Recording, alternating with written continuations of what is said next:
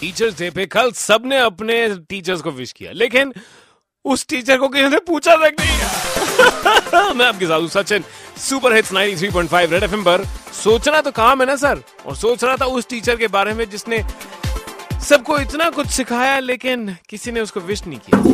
Red FM सोच सोच कभी भी आ सकती है। ओ ये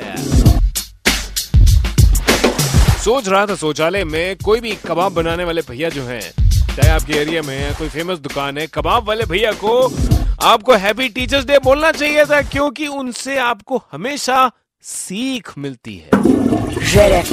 सोच सोच कभी भी आ सकती है। सोच सोचा तो फटाफट से निकाल देना 93.5 रेड एफएम बजाते रहो। तो अगली बार वेज नॉन वेज कोई भी सीख लेंगे जब आप भैया से उनको थैंक यू ज़रूर बोलिएगा।